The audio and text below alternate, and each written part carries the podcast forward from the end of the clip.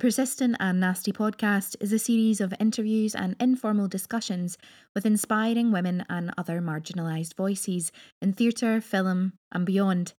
From actors to activists, we aim to amplify these voices and invite the world to stay nasty.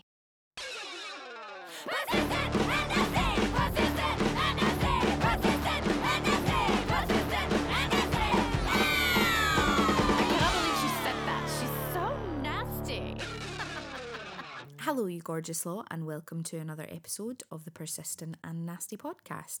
Elaine here. How are you all doing?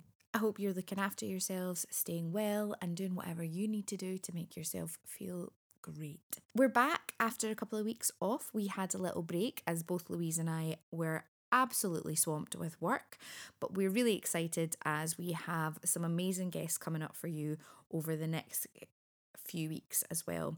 We will then be taking another short break before we return with our Edinburgh Festival Fringe programme, and we cannot wait to get back to the festival and speak to as many incredible performers, artists as we can fit into in that time period. Today's episode is with the brilliant actress, singer, dancer, all round fabulous wonder that is Louise McCarthy.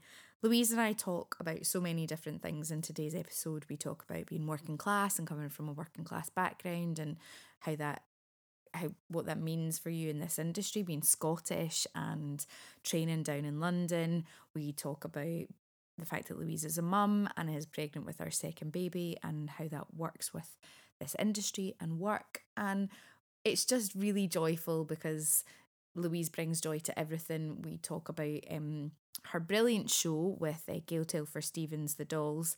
Um, and we just talk about being real and truthful and how important that is for you as a performer. Now, I have to say, there is some swearing from the outset.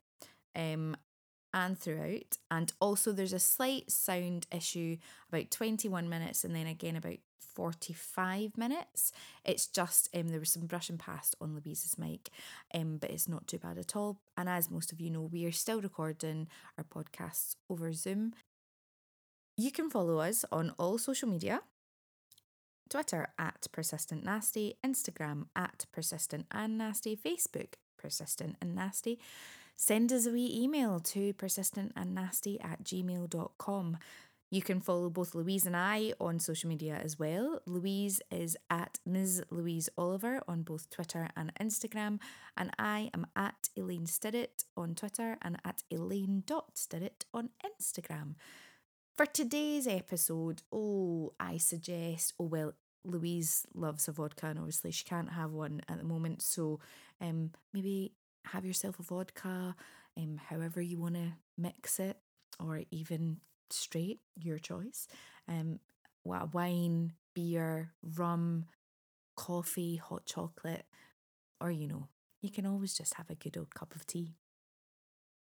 Sit back, relax, and enjoy. Oh, oh, you've got to give permission to record now, aren't you? Is that so you don't stitch me up while I instead up? That's exactly how it is. Louise McCarthy. I did one the other day for a lassie and uh, she had to put a warning on swearing. So just to let your listeners know. Oh, we sorry, we've already got an explicit. Uh, I mean, I wouldn't worry about it. I've I've dropped cunt like within literally within the first few seconds, so it's fine. I like that. That's called a free room. Yeah, exactly. It's a free room. Welcome to Persistent and Nasty Podcast, Louise McCarthy. I love it. I know. First thing in the morning. I, I don't know about you. I'm not awake yet. But no. Well, to be fair, my wing got up at 10 past six and I was like, not today, Josephine, get back to your bed. But it's because it's light outside. It's yeah. just like, morning. I'm like, mm-hmm. no. I was up to two o'clock in the morning doing washing. Get to your bed. No, I'm still not awake. That's, I mean, well, fair, fair. If you've been up to two o'clock in the morning doing the washing. Um, Louise, so that our listeners know who you are. I mean, they should do because mm-hmm. you're Louise fucking McCarthy. Uh, and I heart you so much. I'm so happy you're on the podcast. Oh, thanks for having me. I love it. And I just, no one better to do it with than you. And I mean that genuinely. Oh, you'll get me crying and we've only just started. So, um, give our listeners the potted history of Louise McCarthy. Oh, the potted history. Do you want? You can go. You can go as far back as you want. Do you want the crazy ex-boyfriends, or you want the career, or you want? I mean, we can do the crazy ex-boyfriends for absolutely sure. Um, but let's do the career. What got you into the industry? What age you started at? Your training experience as a female and a mm-hmm. female Scot. So mine's my um, kind of way in was pretty unusual. Um, I, would never acted, sang. No one really in my family. My grand kind of sang at parties, but nobody was ever really. And my dad was always a big music lover, but I never really had an interest. I, I don't think I was interested in anything other than getting with boys. So I went to my pal Cassie says I go to a stage school and there's hundreds of boys, and I was about fourteen and she's we're doing Aladdin at the Mitchell. Come and see it and see if you want to join. So I went to see Aladdin at the Mitchell. Michael Martin was Aladdin, who's now a very dear friend of mine. And I was like, he's beautiful. I'm going to join your club. so I joined. At the time, it was called Spotlight, and you paid like five pound at the door at Partick Burgh Halls, and I'd go in, and my mission was to go off with Michael Martin, and that happened. And then Michael Martin turned out to be gay. So we're best of friends, but he didn't become my husband that I dreamt of. Yes. That's okay. That's all right. He's my best friend now, so I, I got I got the good parts without having to put it. It actually it. worked out better. Yeah. and then from there, they were all dead into it. Like all my peer group, Michael and other folk that I'd went to um, Spotlight with, Brian O'Sullivan, who's now kicking about. They were all kind of my time, and they were all like really into it. And I remember Brian going to London. He went to play Oliver and I was like, oh my God, that's so amazing. Like these things happen to people for Maryhill. And uh, I just get, I think I just get caught up in it all and then just was like, okay, I'll just do that then. And then my life kind of just rolled out that way. And then auditioned for drama school when I was 18. So I went there for about four years. And then auditioned for drama schools and got into, I think it was three, and then kind of had to choose. And most of my pals went to Arts Ed so there's a pattern here I just follow my pals. and so I went to Arts Ed with all my pals and um, that was great. But I remember going in the first day and obviously some of them were older than me, so they'd went like the year before me. And I went in in the first day and my pal uh, Fudge, what's his name is Philip Clow. I don't know maybe you might need to take his name out. Oh fuck him actually, keep it in. Um, he turned up at the door and he was like, All right, Lou, how are you doing? Welcome to Mark Send. And I was like, Fudge, you're the fucking Renfrew. What's happened to you in a year? And so everybody did these English accents. And I remember bursting out greeting and going, I don't want to do this. This isn't for me. People don't talk like me. I don't mm. talk like folk after the telly. And I just remember feeling really inferior. And uh, then Michael was there, my Michael. And he was like, You're staying, you'll be all right. He never changed his accent. That's why he's still my pal. Fudge. We'll talk about Fudge still my pal later. He'll know me after this podcast anyway.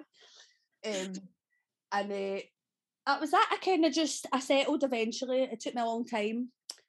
And then I London, and then I did a job down there. I got a really good job straight at drama school and then totally realised I'd done the wrong thing and came back up the road and then done what I'd done here did you just miss Scotland? Do you think? Oh, I am. I'm a pure homebody, but also I did musical theatre, mm. and it's very much, and I love it. I, I, would go back and do it. It's not that I hated it. I just went. I don't know if I can do this for every job because it's. Mm. I mean, it's much a franchise. You repeat unless you're an original cast. Because Mamma Mia, you repeat what the person done before, so yeah. there wasn't much kind of room to do something yourself. And I was like, oh no, you do this for a full year? and I've got a really bad attention span and I get bored really easily. So I was like, I don't know if I can live this life. I mean, it's good to find that out though after your first job. No, it was. And that job, like, it's not to do a disservice to that job. I had amazing time, amazing memories. I just, yeah, that's that's a lot. The same thing for a year. See, but this is something that I don't think it ever gets really spoken about, especially not when you're training about the fact that, you know, like we're all desperate to go and do it, do the work. but if you're going into like a show as you say like Mamma Mia or like any of the kind of big musicals, you are going in and just repeating what's been done. You don't get to do anything fresh. No, so, not unless original cast. Yeah. You get to create it, but it's because once they've taped it and lit it and all this, yeah. They're not going. To, you go, can I date at the top of the stairs instead of the bottom of the stairs? The mm-hmm. answer is no, because the light's only at the top of the, the bottom of the stairs or whatever way around. So you're like, you don't get to. Yeah. That's also the extent of my acting choices. top of the stairs. or the bottom of the stairs. there's nothing else going on in my. that is absolute bullshit, Louise McCarthy. but you go, you've got none. You've got none of that. And while it's enjoyable, I love thinking for myself, and I love. Oh, can we do that? That's my favourite bit. So when that's no part of the deal, you kind of go, oh, is this genre really for me? Yeah. And if it is, it, it is for a short time. I just couldn't, I don't think I could do that continuously. Yeah. I think that, but I think that's really important to be able to say though. Like there's this thing in, I think in our industry that, you know, we're all so grateful for a job and you can't like, almost like you can't criticize, but actually, like, if something isn't right for you and you're not happy, then why do it? I think the job's hard enough without making yourself miserable. Everybody else will make you miserable. Never mind. Oh, totally. I think that's a really good thing. It's got you have got to make yourself happy because if if you're in it for the long haul, it's there's good, there's great times, but there's also really really crap times.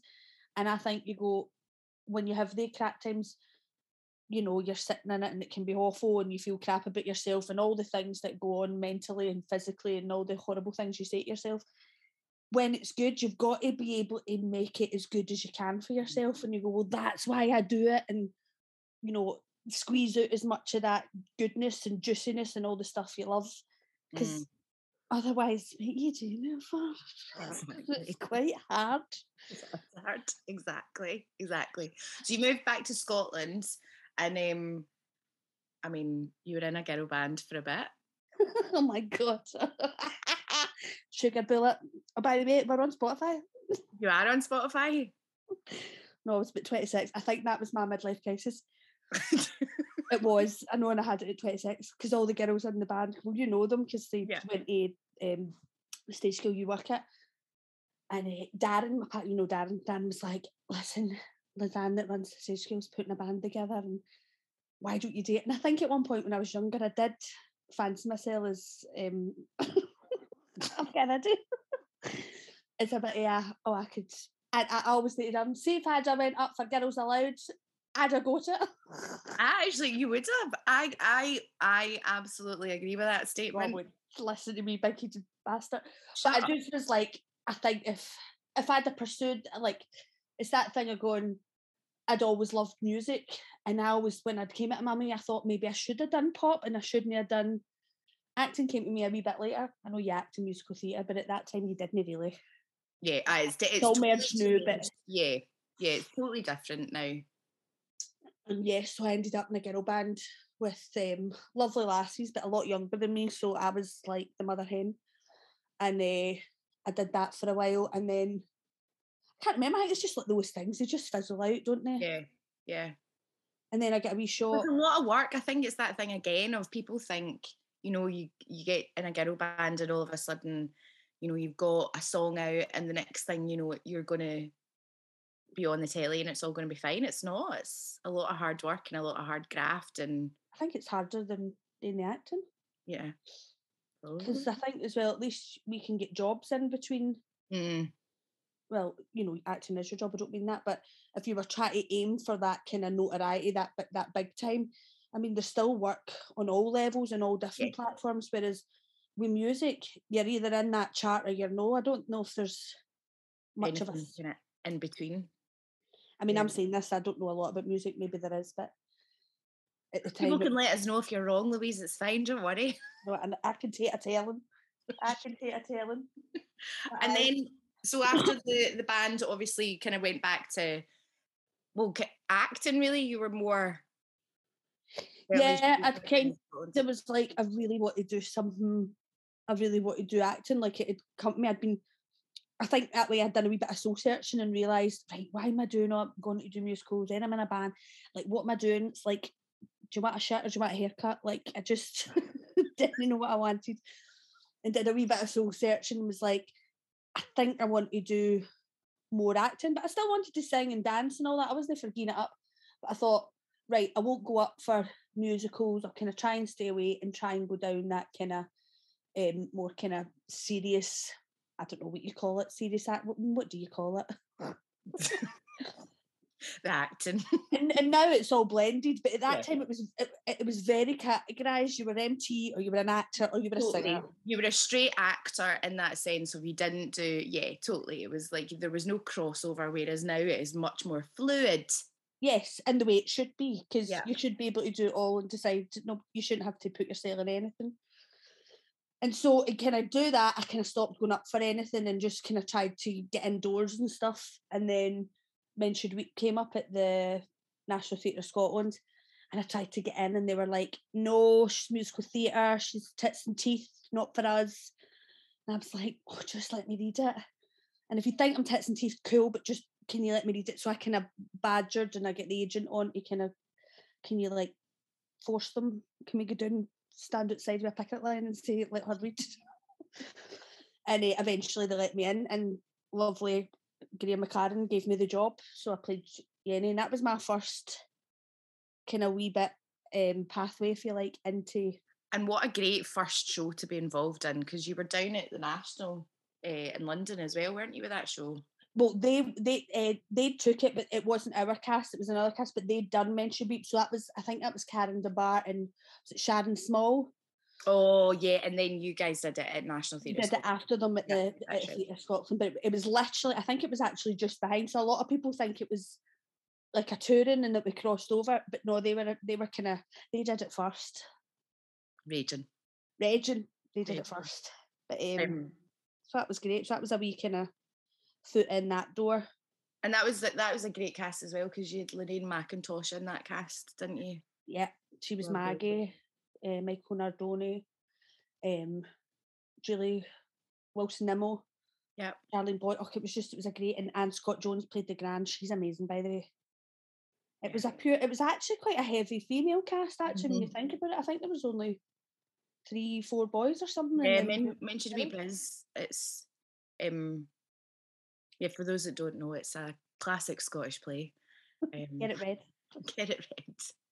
I mean, it's not a cheery read, but you know, but there's also 75 years ago she wrote it. They had an anniversary, I think it was a couple of weeks ago. Oh my god. Wow. Mm-hmm. But it is, it's a great I mean, it's like you say, it's sad, it's harrowing. But um but there's so much in it, I think, as well. Like, especially if you're from certain areas in Scotland that you recognise some so many of the people in it. Oh, and the situations and the houses yeah. and Wayne sleeping in drawers and yeah the setup where you've got like you know the the kind of was it the the living room, the kitchen goes into the bedroom at night and all this. They've yeah. only got one bed. Yeah. And the toilet's outside. Yeah. Oh, the cheery good old days. Uh, the cheery good old days. we're poor, but we're happy. It really isn't that kind of play, but no. Oh, um, kind of play, but... it was funny because you said something uh, a little while ago, and you said about being from Maryhill and like folk from Maryhill don't don't do this and they don't go to London. no, nobody that I knew anyway. I mean, it probably changed now, so I don't want to speak for a flourishing uh, community actors that are all bustling to go to London now for Maryhill and Kelvindale. But in my time, no, no, and mm. I didn't speak like the folk in the telly, and it was all that kind of against you. But and I think in some ways I'd go, oh, will I change? Because obviously when I'd met Fudge that first day, and he was like, all right, Liv, like that.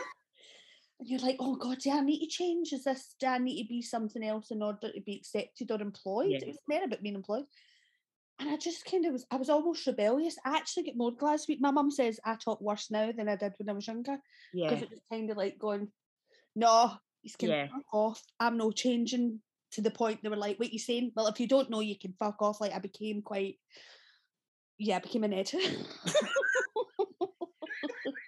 was it, was it a principle? It was like, no, like you can speak the way you speak, and that is that's totally changing now. But it is changing now. But then I remember going for a meeting with an English agent, a London agent. I mean, we're talking years. Of, well, actually, maybe 13 years ago, so not that long ago. Oh. Um, and I went in, we were chatting away, and they asked me if I would go to an audition and I wouldn't use my own accent. And I asked them why, and they were like, "Well, there's certain directors that don't really like um, the Scottish accent." And I went, "Well, why would I want to work for them then?" Why would you want to work with me? yeah, like, and I remember, and I remember in that moment, I think I got more Scottish in the interview, like the meeting as well, and it just got a bit more like aggro because I was like, and in my head, but also in the back of my head, there was a part of me going, Elaine, shut up. Because it's quite a big agency, like shut up. Like you you can, you know, you might be able to move your way through. And then I was like, nah, that's not me though. No, because you know what? You come out the other side and you go, oh my god, you sold an unauthentic version of yourself, and you'll slip up. You'll take two Sambucas and a night out in Teatros in London, and you'll call somebody a cunt, and it'll all blow up in your face, and then they'll all go, oh, there she is. Yes. So you'd be as well just gone. Here it is. Here I am. Take it. See if it's no for you. That's all right. I think it's really important that folk hear that though, because I think there's so much stuff, especially like when you look at it online and like, you know, you and I have both facilitated workshops and taught kids because guess what we're all not employed all the time and we need to make nope. money and pay the bills yep. um, and you see that thing of like you know they watch they watch so much social media and they want to be famous and they think they have to do it a certain way I mean, that just chips away at who you are. And then, it, I mean, for me, I just think it makes you inauthentic as an actor. Totally. And I don't think it's good for your mindset. I think, no. and I, I, you know, if people's aspirations are to go out there and be famous and be recognised, like fair play to you. But for myself, it was, and don't get me wrong, I'm by none of those, by any means, none of those things. But if it came along for me, then it came along. It was, but it was never something that was a goal or a, yeah. an aim. Because I just go, what? Uh, I don't know. It just feels for me. It feels shallow and empty. I'd rather come out and have wee Betty that goes to the bingo going, do you know what, that's a cracking show and I've never been to the theatre and I'm t- bringing my pals back on Tuesday. Yeah. Like that for me is so much more than any of the other stuff. Like, because it's eh real. But it's unfulfilling if it's not. If it's not real, it's unfulfilling. Yeah. And I think you'll then find that out too late, and you'll have soaked up all the fakeness, and then one day you wake up. This is this is bad. Obviously, this is a recurring nightmare you go, who's it been for? Shoot me in the head right now, sound like a father. But but I just I don't know. I've never I've never I've never um related to that side of it at all. I don't understand it. Yeah, no, I'm the same. I find it really I've always found it really hard. That's why I hate press nights and all that and like mm, big social things make me want to be sick in my mouth. Oh, social anxiety is through the roof and all yeah. that, sweating, my art talk shite and delights me. But then, do you know what's really thing is that everybody, because I also had to do a press night of the Dufferin. I had to do the Orphans press night sober, and I, maybe it was my first press night sober. It might have been, and I was dead conscious of it. Not that I'm like a pure full blown alky, by the way, and get totally steaming, but you do have like a glass of wine in your oh, room. Oh yeah, you do. You definitely do because it does take the edge off. Yeah. And actually, I was like, after the first ten minutes, this is actually easier. Being sober. It was because you had wits about you. You could talk and you left at an appropriate time, obviously because you're no drunk, you're not there at five, six in the morning yeah. in a corner greeting going, I think I'm a terrible actor and somebody's rubbing your back. Like you don't do those things. So actually you wake up the next day smug as fuck. You're like, ah, no, I'm actually all right. so you've just finished the show Orphans and as you say, you are up the duff, uh, pregnant with your second baby. Yes. Um, working mum in the industry, how do you find it? Um, I've been so lucky. Like I've, because I obviously I got pregnant after they'd offered me the job, or I, I no, I think I kind of knew. No, no, no, they'd offered me, and then I found out, and so they could have went. You know, it's a musical. You're dancing. Um, because by the time I'd finished that, I was 27 weeks pregnant. So I'm now 30. Yeah, I'm now 32. So I finished four or five weeks ago. And so they kind of went, no. And you know, they didn't. They were like, no problem. It was not a question. It was never, they never asked me if I was fit enough. They never they never asked me nothing. They were just like, that's absolutely fine. Don't worry about it. We'll see you at the start date. And can we do it to support you? And like, they had a chair for change, like anything they would do anything for you. I have never same with uh, comedy unit. I've done just done a wee sketch show with Gail, and then I'm going on to Scots. Obviously, with the comedy unit as well. Like folk can't actually do enough for you. They're dead kind, and it's for me. I can only say I've been welcomed with open arms. It's never been an issue. If anything, they're going, "Are you happy?" Because they are obviously not. Pro- there's no problems for them that's i mean that's so brilliant to hear and obviously like orphans was with um national theatre scotland um, for folk that don't know and i mean i do think like our national theatres have a responsibility to be leading the way and that and that's so great to hear that none of that was a problem and that you were you know given the support any support you might have needed and felt comfortable. And I think it's just, it makes it easier for other people to then turn around and go, oh, I'm in the same position actually. And then looking at someone and going, well, that happened for them. So that I'm yeah. going to feel all right about coming forward. And because it shouldn't be, because in no other line of work is it's it not, a thing about you being pregnant. No. And the fear of not, not of losing your job because you're pregnant and it shouldn't be. And it's that thing of going, so many actors feel they can't. Like I've had these conversations with loads of pals, and to be fair, I was that actor going, well, and I've started a family late, probably because I did feel for a very long time. I can't, you can't have a family and do both. Like mm-hmm. people stop phoning you, you become not unreliable because you're not unreliable. You're just maybe sometimes unavailable because mm-hmm. children have needs. And you were like, oh, that's it. I'll be shunned to the side and da da da. And it'll pass you by. And actually, I think, I think it's bullshit. Yeah. Well, it has to be bullshit. And I think if we don't have more women out there going, no, I'm going to do both, mm-hmm. then nobody will feel they'll be able to. I don't mm-hmm. know. It's not that you have to lead the way or anything. I don't mean it like that. I'm just meaning like. No, but it's just it's just as long as like uh, there there needs to be more visibility, right? It's just that's what it is. It's like so yeah. that everyone knows that it is an option because I think there have been there has been such a long history in our industry in particular of you know when a woman decided that she was going to have a family it was like well that's it the career was going on hold oh, totally. um, and then maybe she would come back to it or not or she just ends up leaving the industry completely and you're like well that's such a loss to us and also I can't afford to put it on hold. Like it, it's my job, and yeah. in between, yes, I do do other jobs. Not because, like you say, you're not employed forever, but you also go. It's still your main. It's still my main job. So I'm yeah. like, well, I still have to make an income, and. Yeah. Fortunately for me, I can only speak for myself. People might have had d- very different experiences. I've n- it's never really been an issue, and I think in some ways I've not made it an issue. I'm just mm-hmm. I'm quite bold about it in that way. Going, yeah, I can do this, or I don't go, oh hi, do you think you would still employ me because you know I'm pregnant? Is it all right if I still come? I, I'm like, well, why wouldn't they? So yeah. I'm coming at it with that. So therefore, maybe, and the other side, they're like, oh, well, she seems. I don't know if I get if I gave them the option, would they have said, "Okay, you stay at home and look after yourself"? I don't think so. Yeah, yeah, I, um, I, think I think you're right though. There is something just about being bold about it and just going, "This is where I'm at, and this is what's happening," and that's it. And yeah, I can still do my job. Thanks very yeah. much. Why you even asked me that question? Would yeah. you have command that? Well, that's it exactly. No, they wouldn't. No, they can't have children, but we still have children. Yeah.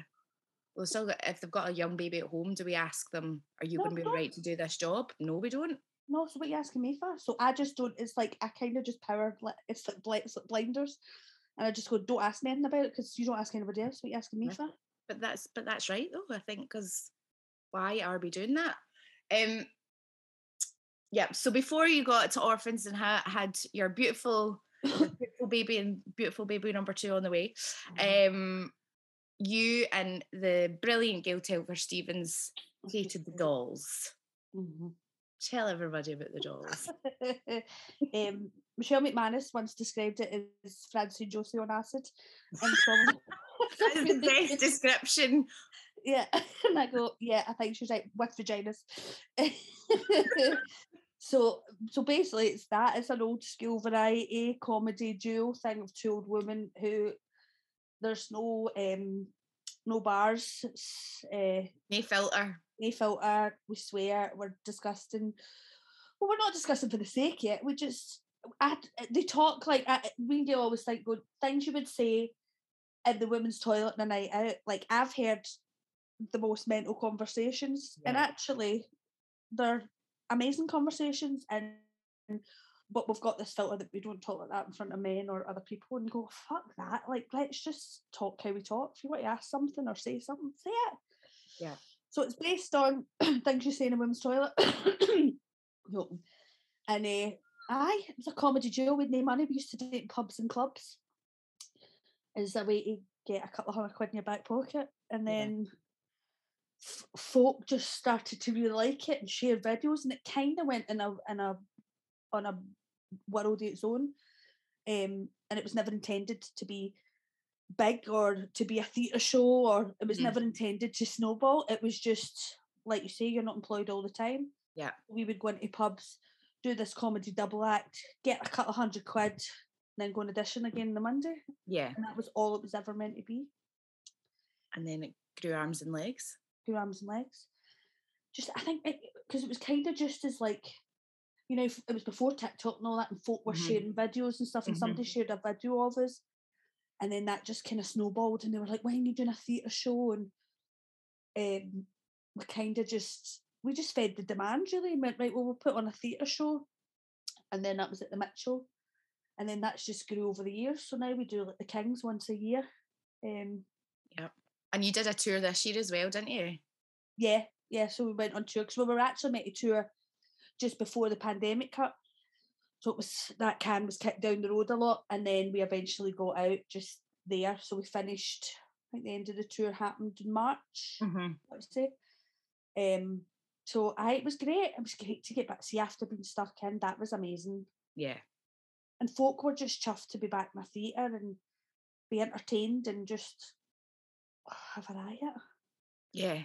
And I think what's really lovely about it is, as you say, it is like that kind of old fashioned variety show that mm. so many people, it doesn't matter wh- where you're from, you can go to the show and you're going to be like, yeah, love it, brilliant, because it's got everything for everybody in it.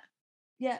I mean, a lot of people think it's a really predominantly female led thing. And actually, we get loads, we've got loads of guys that come. They come with their wives, they come with their pals, they come in like a boys' night. Like, don't get me wrong, it is more female heavy, but it's it has got something for everybody. We've got a massive LGBTQ following. Um because it just it's about life, it's about two women. Yeah. It's just it, two Glasgow women. And everybody I think what do you know what it is that's really beautiful about it is like you've got all the jokes and you've got everything and there's no filter with them, but at the heart of it is this um friendship of these two women that you and Gail have created that's like supposed to have been for decades and how they'll do anything for each other. And I think that's what's so beautiful about it because that's what everybody can see is like the most important person in their life is each other. Of course. And, and it's, it's your pal and all. Like yeah. Don't get me wrong, I love Colin, who's my partner by the way. But like sometimes that doesn't last forever, right? And I'm not mm-hmm. putting drinks in it. But you go see when all the shit run about you falls down, you fall your partner or whatever like your pal's the one that's there all the time. So yeah.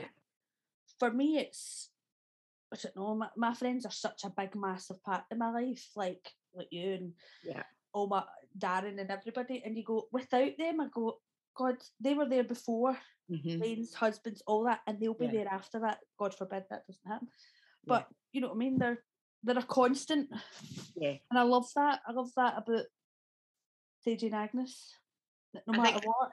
Yeah, and I think honestly, I do think that's what it is that in amongst all of it, everybody, that's probably why it connects so much with everyone is that sense of like your total own fa- your family that you create not just the family that you've got like, yeah totally and, and some people are born into really shit families that actually mm-hmm. their pals are more family than absolutely that and i just think it's such a it's just such an important relationship in your life yeah and I think, do you know? It's also really lovely it gets celebrated because it is something that, you know, that kind of female friendship being celebrated on stage needs to happen more. Yeah, and it's not two women being jealous or bitchy of one another because you're like, I honestly, hands my heart, go, I've never been jealous or bitchy with any one of my girlfriends. I know. Or my boyfriends. Ever, ever, ever. It, it very rarely exists. Yeah. And yet we paint these big broad pictures and television and movies that women are snide and they're jealous because somebody's got nice hair and you're like, mm, no, I'm actually dead chuffed for like you. Your hair's beautiful today. I'm delighted for you. It's not nice to me hanging going look at fucking hair. No, that's I don't I, I don't believe I, I believe it happens, but I don't believe it happens as often as we I believe it. I believe it happens, but I believe it happens from, as you say, society actually pushing it on us. Because actually, I'm I'm the same as you. I'm like I'm always like, oh my god, look at her hair, look how beautiful it is. She's stunning. Or, you know, oh my god, she's so funny. She's so smart. What a joy to be around as a human Absolutely. being. Like, why wouldn't I want to be around that energy? Like, it just it always, yeah, it's definitely pushed more on us. I think. And if we were just fucking left alone, it would be fine. Well, that's that. Just back off, bitches. I don't mean bitches as in women. I mean in every every in every patriarchy. She means patriarchy. Eh, saying that, I would still batter a motherfucker if she came for me. I'm joking. I think you're fine. I don't think anybody's coming for you, Louise. I'm totally joking. it got a bit easy. I had to, I had to damp the mood. I know you. It got too serious. You're like, quick, get in with the joke. Get in with the joke. that, and, and that's something that, like, I think Scottish people do a lot as well. Like when we're starting to get too serious, because I do it as well. Or like it's like quick, your whole body's like, quick, make a joke, make a joke, make light of it. Yeah, it's just it's too deep, it's too deep, sitting in my heart. Yeah. I'm yeah, I can that. feel I can feel it all coming up through my mouth. I'm go, yeah. No, I'm bad for it. I'm bad for it. And then go, all the Charlton, all the Charlton. anyway. Um, uh, and obviously, like, as you say, you're having your second baby now and um, you're about to start filming second series of Scots as well. Yes, so I start that Monday coming. Which is brilliant. So for everybody that hasn't seen it, um, Scots is like a kind of a mock it's like a mockumentary, isn't it? Of like it's basically a piss take of all those reality TV shows. Yeah, totally. And it's brilliant. It's so. No, they're good. The boys are really good. Ian and uh, Rab, they write it, and they're really good. And you know what? What's they're so generous towards the women, and and it's just it's actually really refreshing because they're like, oh, used it like they give us loads. Of, I actually feel a bit sorry for them because they give us all this fun stuff, and it's not that they don't have fun stuff, but they really give us like a right good serving. And you're like, why aren't you being totally selfish about this? I don't know if I'd be that good a person. uh, you would be. I know you would be. You're just saying yeah. that. But I th- no, I think that's lovely. And I think that's really important from them. Um, because obviously they've had Burnistoun for people that um, maybe don't know. And I think there's something really important in you know, two men writers, two male writers, making sure that the females are getting more than their fair share. Because yeah. I actually like having watched the Scots, like, yeah, really enjoy their characters, but I do love all the women in it. Yeah, and that's uh, to be fair, that is credit to them. They have really, really gave us some lovely stuff to play, and they've been really kind. And when we got to this series, you know, they even sent an email and kind of phoned us and said, listen, what do you think about your characters? Now, a lot of writers and a lot of creative teams never ask you because it's their baby. And uh, while I respect that process, this has been totally different because they've like, can you write his notes on the first draft? Can you please everybody if you've got a thought, if you don't like something, or you know, and some writers are really frightened by that. And to be fair, I don't know if I could be as open, and I don't have their experience, but if I've ever wrote written things, sometimes I'm a bit nervous to be criticised about it because it's mm-hmm.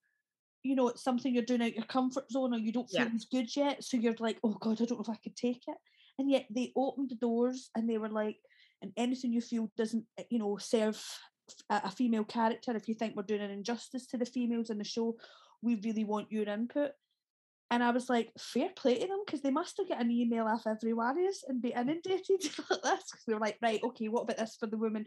What about that? And by God, they took it on board and they were really kind about it and very open. And that was a really unusual experience for me. I've never had that.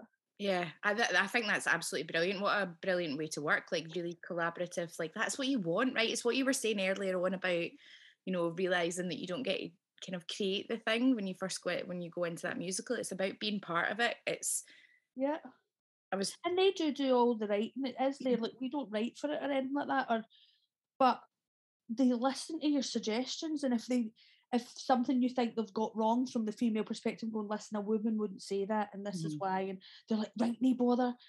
And don't get me wrong, they haven't really got it wrong, to be fair. And I think it's because they keep an open mind and they keep an open room and they they talk to us. They don't just yeah. assume. Yeah. Oh, your your your characters like that. That's it. And you're like, no, people are much rounded than that. And yeah, yeah, yeah. They've been more kind than I've ever experienced in that way. Which I mean, again, just so lovely to hear. Like that's the experience that you're having because, and hopefully that's that shows that there's a change. Defo. Like, and that change is just going to keep going definitely, especially with it. I mean, I've done other things like you've not had that change, not yeah. written that Rosie, but um, definitely when it's come to work with the two boys, I, I can't fault them in that department. They've asked and they've opened the room and they've allowed you to have a voice. That's and I think that's all anybody asks. Yeah. Yeah, just to be heard. Yeah. And yeah. they'll write what they want to write at the end of the day. It's their show. Like nobody's stepping on toes, but just yeah. just to be appreciated for your input is nice. Yeah. And they want to get it right. They want they don't want to misrepresent females and they don't want to be dealing with subject matters that, you know, clearly when you hear it written back or acted out, you go, well, that's been written by a guy because that isn't how you feel. You know, they, mm-hmm. want to get that right. And the funny is in the truth. So why would you try and make up your narrative for that? Ask a woman. Yeah. Because I'm pregnant in this, and they're like, yo, like, how do you feel? And I'm like, I feel at the size of a house. I'm fucking huge. Da, da, da. And, and they're like, oh, well, can we write that in? I'm like, yes, because I'm happily say that because that is how you feel. Yeah. And it's not been a derogatory or thingy, but no, they were great.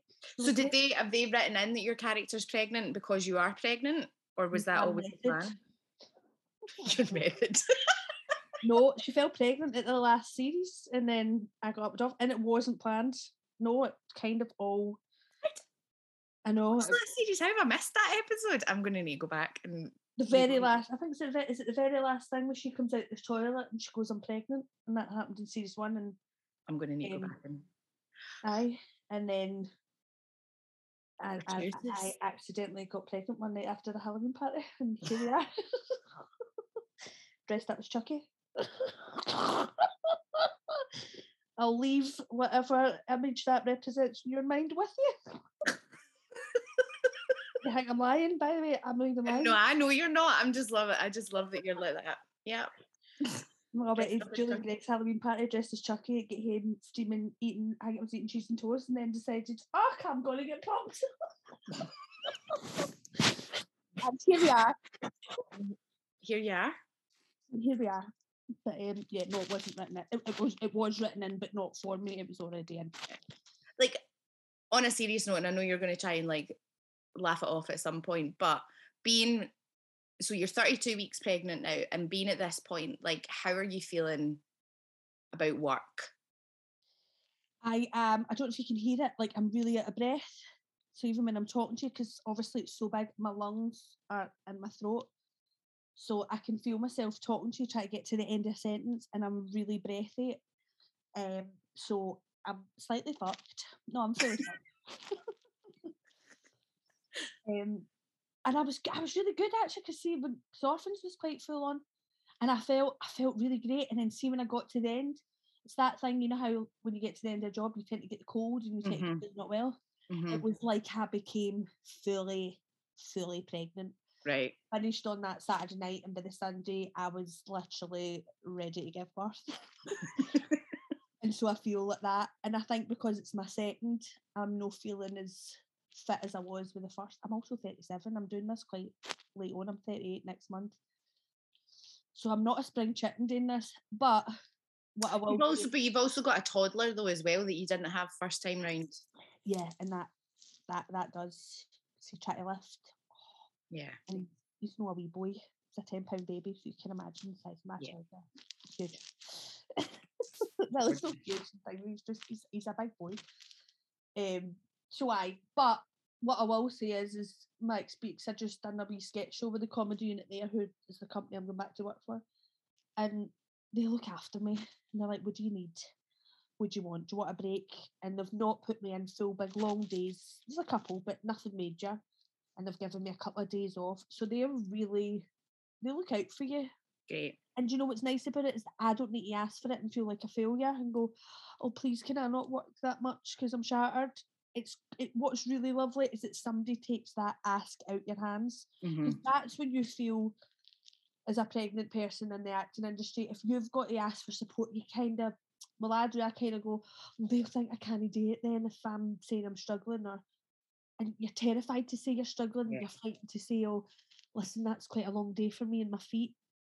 And actually, see if you've got a nice team that just take all that on board for you, and you don't need to be that person. Yeah, that's how you support actors who are pregnant or have anything. That's how you support people. That's how you support each other. Yeah. Stop making people ask for the obvious. Yeah, yeah. Stop making people ask for the obvious. I think that's like that's it. But it's also something I think as well as actors that we're so scared all the time that we won't get re-employed that we just keep our mouth shut sometimes when actually I think we just need to start being much better at just asking for what we need. See the young ones. So I did orphans and the young ones, they just say what they want. They put it right out there. They don't panic that they're not. This is our generation that have got mm. this problem. I found well, I found that on orphans because that's the first time I've worked with in a while, like fresh at a drama school mm-hmm. folk. Some some older. It was, it was actually just a right mix and us older ones tended to go, no, rock the boat, be a bit quieter. And yet, see the young ones they go, can I get honey on the table? That's just a shit example, right? But literally, I frightened to ask for honey, you get the sack. Right? Can you imagine? but sometimes I would, and even if yeah, I when I was, I would have brought it in though. Like when I was younger, I'd have brought it in. No, That's a really bad example. But like anything like that and go, oh, can we? We've not warmed up today. We need a warm up. Whereas I'd be like, oh, we've not warmed up today. I'd love a warm up. Oh, well, that's up to them, isn't it? And you just go on with it. But yeah. actually, no, they absolutely. And I just was in awe of them all. I was like, do you know what? You're fucking right, and just ask for what you want. That's, that's what the young boys. That's brilliant. I think it's the generation that are screwed. I mean, probably. I'm, I'm going to go aye. we're, we're frightened. Yeah. They're not. They're not. They're, or, or they're, le- they're definitely less frightened to um, express their needs than we are. Yeah. Kind of. I mean, I think we've probably got the hangover from the generation above us, where it was just like you shut up and you got on with it, and you just do you just do the work, um, yeah. whether you're happy or not. You're just and then probably for us because we'd had the loss of like all reps and all of that so there was less companies and everything so we were all like fuck there's loads of us and no actual work so i need to just keep my mouth shut so i keep working. Yeah.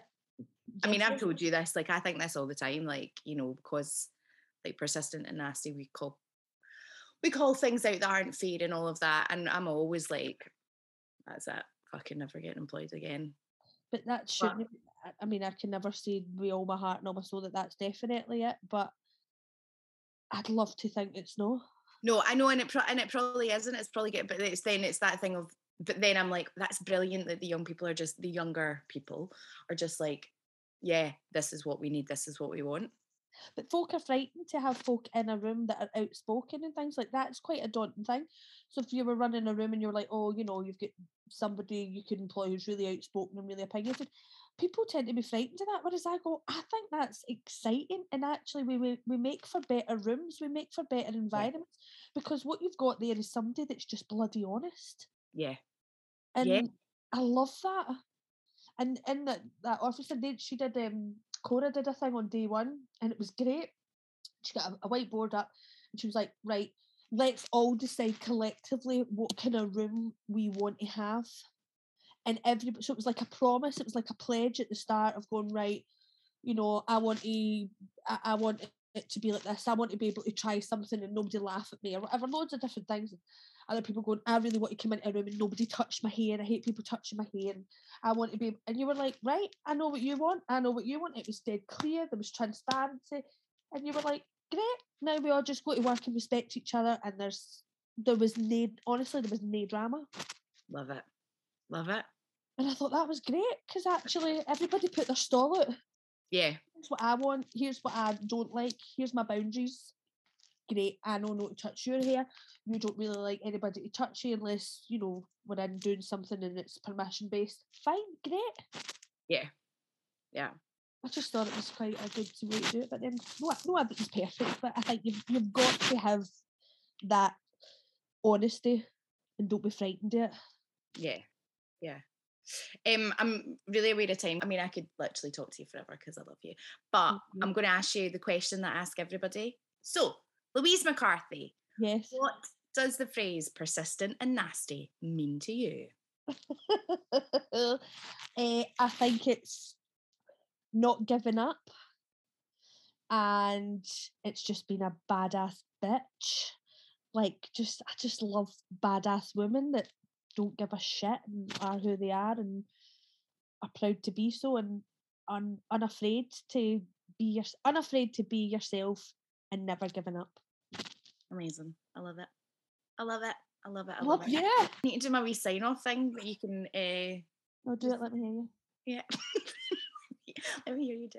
No, uh, well, thanks very much, Louise, for coming on the Persistent and Nasty podcast. You're so welcome. Thanks for having me. And until next time, lovely listeners, stay nasty. She's so nasty. If you enjoy the Persistent and Nasty podcast and support the work that we do, please like, download, subscribe, and review each episode. It really does help us get our message out and our incredible guests heard to as many people as possible.